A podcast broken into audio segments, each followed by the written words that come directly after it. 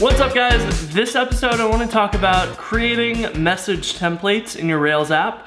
Um, and this is an example of something that GitHub recently released where uh, if you have like, for example, GitHub projects often have like community guidelines for issues or pull requests, and so they have this kind of standard template of a comment that they end up posting.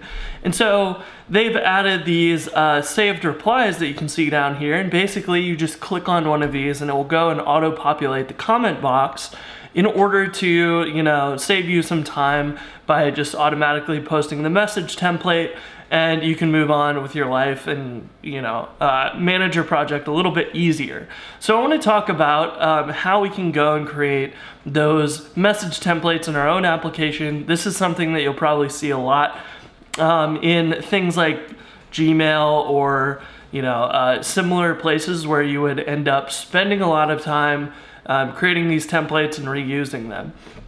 So what we've got is a little Rails application that just has a comment scaffold um, and each comment has a text box and that's about it. So what we're gonna do is we're gonna add a uh, button on there and that's gonna allow you to create a new saved reply or auto-populate this text box with one of the ones that already exists. So let's just dive in and uh, take a look at how to build this. Now, of course, the first thing that we need to do is create that secondary model for the saved replies, message templates, whatever you'd like to call it. Um, and I've already gone and created that um, very simply. So I created a saved message model um, and it has a title and a body and that's it. So the title is really just the way for you to reference this a little easier.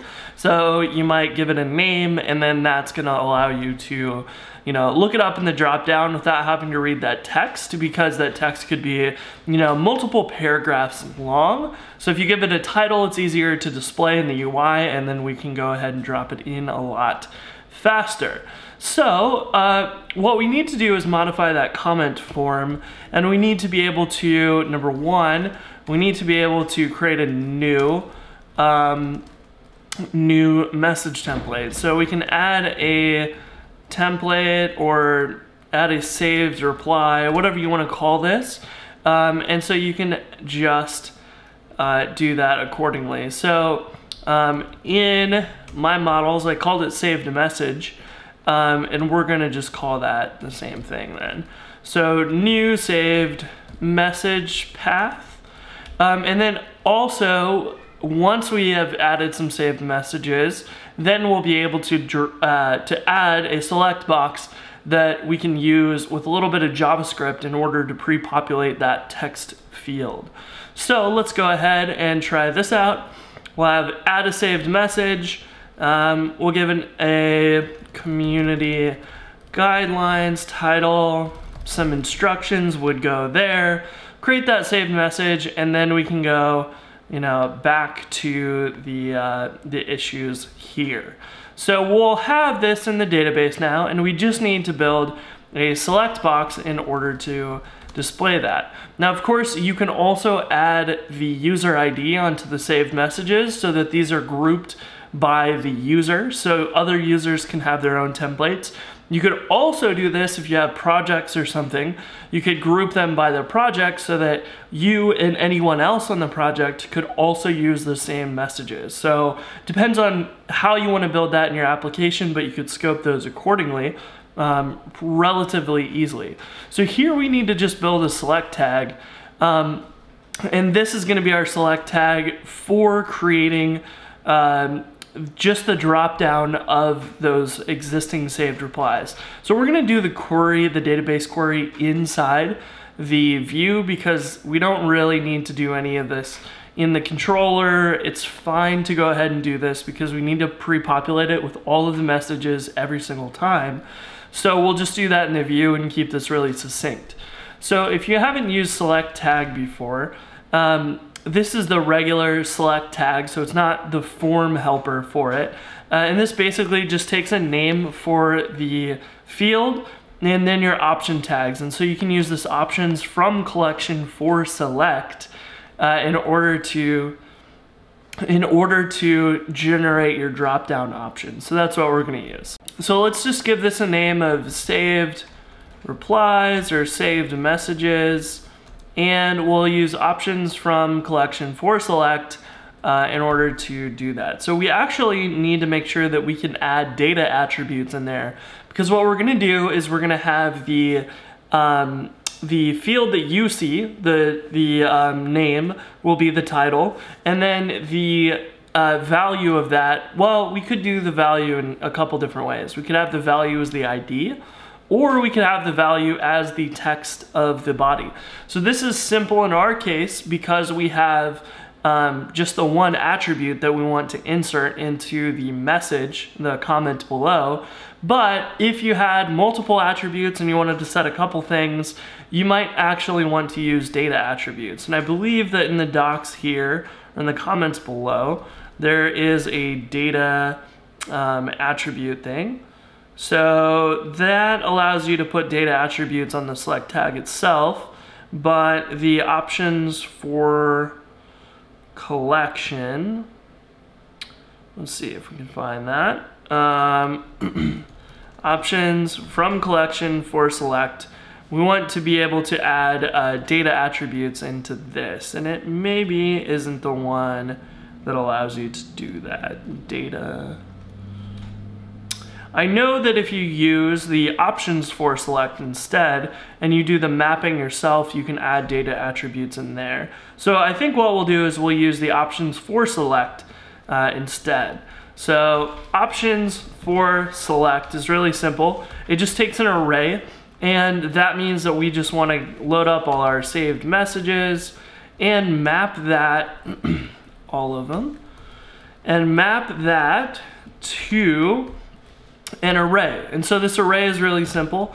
The array is what you want to display and the actual value. So you'll see that dollar shows up as a text in the option and value is set to the dollar symbol.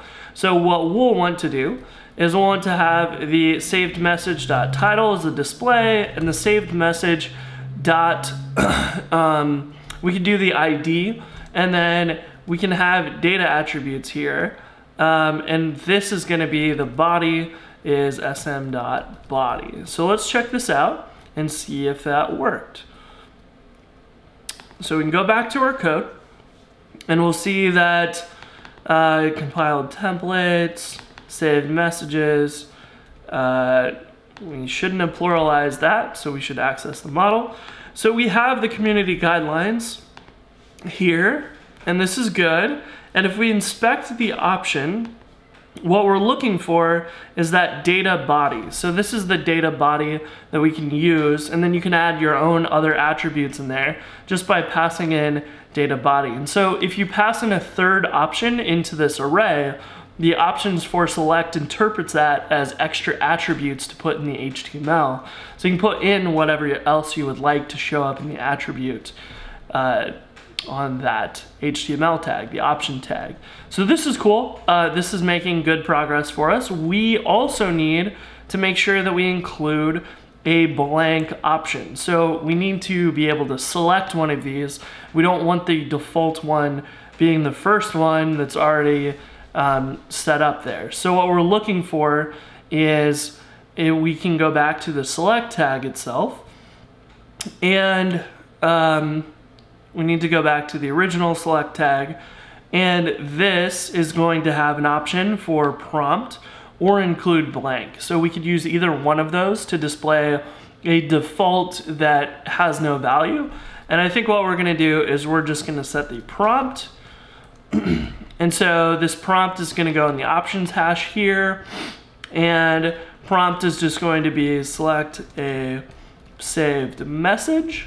And I realized I made a typo here and we need to close the parentheses on the options for select before the prompt so that this gets passed into, the prompt gets passed into uh, the select tag. So if we refresh this page now, should see select to save message and we can do that. And all we need to do now is add a little bit of JavaScript in order to take that selected item and then grab the body attribute uh, data body attribute and then populate the body uh, itself. So we're going to use the approach uh, that I've used in the past of creating a JavaScript class um, in CoffeeScript that wraps the form that adds this functionality in. So we can use the data behavior attributes uh, in order to organize all of this uh, easily. And the reason for that is because if you have multiple comment boxes on the page and you use IDs or even classes, when you click on this saved message, you would actually be inserting that to everything on the page or only the one, or you'd get weird conflicts and stuff. So what we do is the reason for using this data behavior stuff um, at, at the class level is to say, well, if we have a form, let's only care about the stuff inside of this form. So we'll scope all of our JavaScript to work on this form itself. So it doesn't matter if we have multiple forms on the page, they all operate independently with the JavaScript. So what we'll do is we will go set some HTML here and we'll set data behavior. Um, and this will just be has saved messages or allow saved messages, whatever you'd like. So we'll use that in order to write our JavaScript to detect the forms on the page. Each one of those will operate independently. So we'll create a new instance of a has saved messages JavaScript class. And then we will go add a data attribute here. Behavior for this will be um, saved message select. And then the body will have a data behavior, oops, data behavior. Uh, this will just be comment body. So this is all we need to do in order to set up our JavaScript, which we'll dive into right now. And really quick before we move on, uh, make sure that you close all of your curly braces uh, at the top. So now let's open up and create an app assets JavaScript um, saved messages dot coffee file. And here we will just have jQuery. And when this loads, let's create a class called saved message uh, has saved message and then we'll be able to define our logic in here uh, and instantiate these saved message classes after we go look them up on the page. So what we're looking for is really just the data behavior tags on the page that match that uh, tag that we just set. So let's pull up the form side by side so you can see that. We want the has saved messages and this will allow us to grab all of those on the page and uh, let's just console.log this so you can see that. And I'm gonna comment out this JavaScript here. And uh, what you'll see, as long as this is loaded, if you go to the console, you will see that you get this line and um, you get these items. So what we see here is that there's one record in this uh, item number zero, and it is that form that we selected. So if you click on it, it will actually take you to the form element, which means that we know that we grabbed that correctly, and we can go ahead and start instantiating the has saved message class. We can pass in the element that we're looking for. So we can loop through each of those, create a new class for that, and then uh, add our JavaScript. So this part is pretty straightforward and what we're gonna do really uh, is pretty much the same as my previous episode on refactoring your JavaScript. What we're gonna do is map the array. So this selector returns an array of elements on the page that match that uh, that attribute. So we're gonna map that array and convert that into um, a list of elements that are actually instances of the has saved message class. So we'll say new has saved message and we'll pass in the element. And then this is gonna need a constructor that accepts the element and we'll just save that element and then we'll be able to go ahead and uh, instantiate all of that. So this is gonna map all of those. And then if you want to, you can save this. Um, so you could say this is like saved message forms if you need that. Uh, in this case, we don't actually need that. We just need to make sure that we create all of those when the page loads. And so here now we can add in our callbacks, our listeners, any of that stuff. So our element here is going to be um, important. So we'll, we'll set that uh, equivalent there. And so we'll set, we'll have a set callbacks uh, method and we'll call that set callbacks. call that when it gets set up. And so this is really just going to be simple. Um, and this is going to uh, just define when you click on the select tag, let's grab the currently selected item and let's go then find the body and then go ahead and add in the text from the select tag into that. So first of all, we need to make sure that this is a thin arrow function.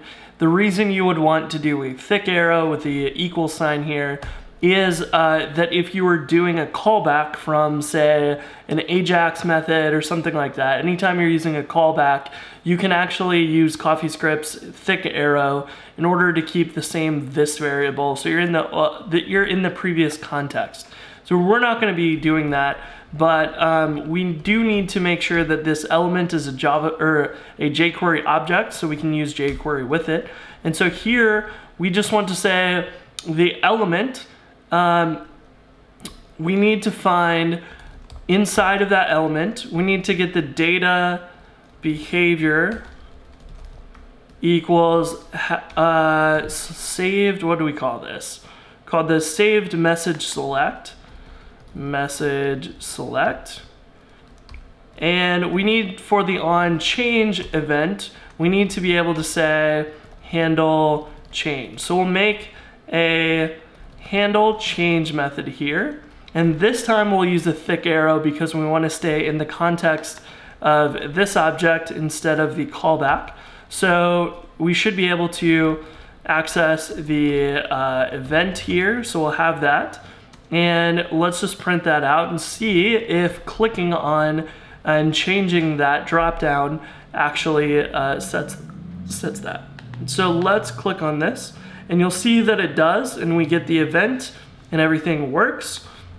And so now we should be able to say when this changes, let's go set the, um, we're looking to set, number one, we're actually looking to find the selected items. So here we could say, let's just take this element.find and then we can paste that in and inside of the select tag, we can find the selected option.